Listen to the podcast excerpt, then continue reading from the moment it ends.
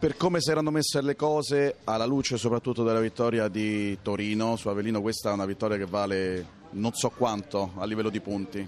È da tempo che non guardo cosa succede in casa di altri, guardo a casa mia è già tanto che è molto difficile già guardare in casa mia, quindi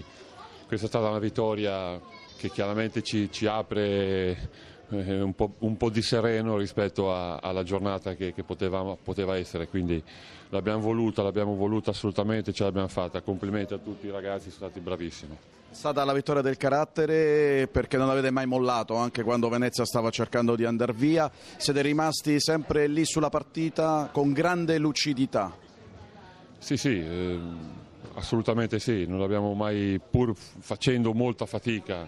questa volta non siamo cascati nel, nel, così, nel, nel, magari nell'affrettare, nell'essere troppo sregolati, abbiamo ragionato di più e l'abbiamo attaccata su un campo tra l'altro difficilissimo contro una squadra che punta decisamente a, come si spiega questa doppia versione di Pesaro che con le grandi gioca bene, un'ottima pallacanestro e vince anche delle partite, mentre con le squadre che sono lì in classifica nella zona bassa ha tanta fatica. Ecco, l'esempio si perde in casa con Caserta e si va a vincere sul campo della Reyer Venezia. Rispondo dicendo che secondo me Milano non dovrebbe perdere in Italia negli ultimi cinque anni dovrebbe perdere una partita, ha perso perché questo è lo sport,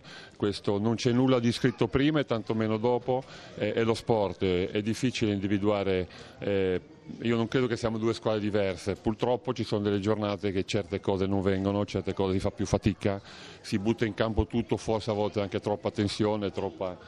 desiderio di e si sbaglia e, non viene niente di quello che uno pensava. Ripeto, eh, se avessimo la medicina saremmo tutti campioni del mondo, purtroppo non è così.